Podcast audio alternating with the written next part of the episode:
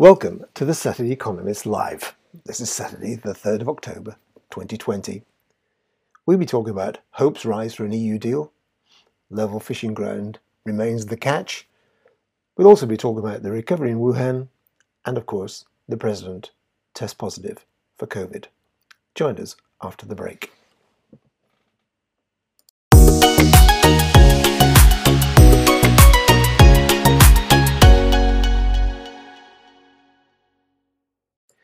So, welcome back.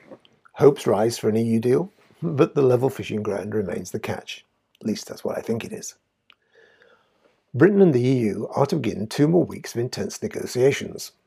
Both sides have indicated a deal is in sight.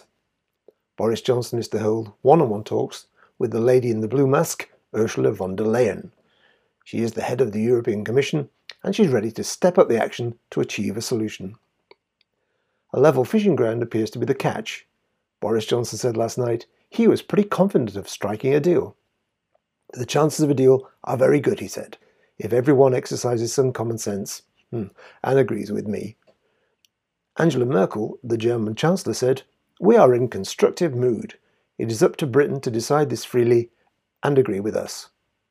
Government sources suggested the Prime Minister was keen to get an agreement on key differences. We are in a better place than we were, there is a genuine desire to make this work. The general mood music is good. Where there is a will, there's a way. The expectation is we will have a couple of weeks of intensive talks and then see where we're at. Both sides want to narrow the differences, allowing leaders to consider the trade offs. Lord Frost, the UK's chief negotiator, said the government expected more movement from Brussels. Michel Barnier, his EU counterpart, said persistent, serious divergences remain. Johnson explained, We want a Canada style relationship.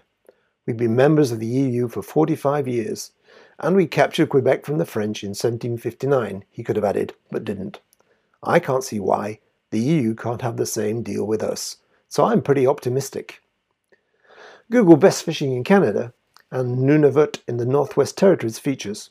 It's a close second to the Queen Charlotte Islands in British Columbia.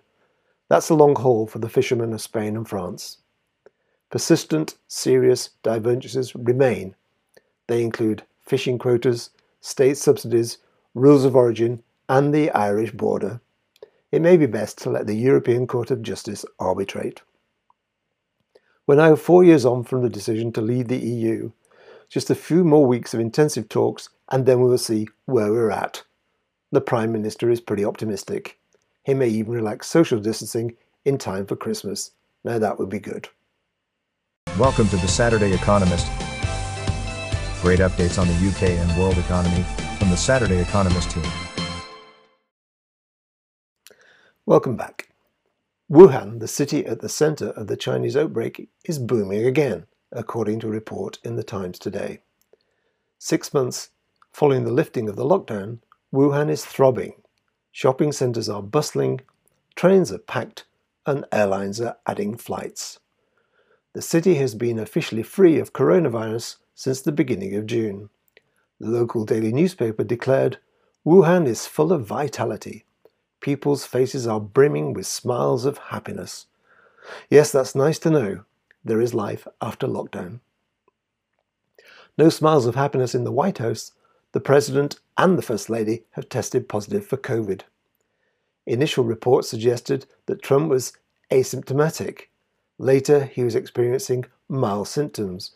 Then he was moved to Walter Reed Hospital in an abundance of caution and a Marine One helicopter. Late Friday evening, the President's physician reported the President was fatigued and the First Lady has a mild cough and headache. Dr. Conley said later in a memo the President had completed his first do- dose of remdesivir. No plans to administer hydroxychloroquine or to inject bleach for that matter, but he will wear a mask. The President tweeted late Friday, Going well, I think, but it remains unclear when the President will be able to return to the campaign trail and if he'll be able to participate in the two remaining debates with Joe Biden. Vice President Biden said he was sending prayers the Trumps will recover quickly. This is not a matter of politics, it's a bracing reminder to all of us that we have to take this virus seriously. With luck, further debates will be avoided.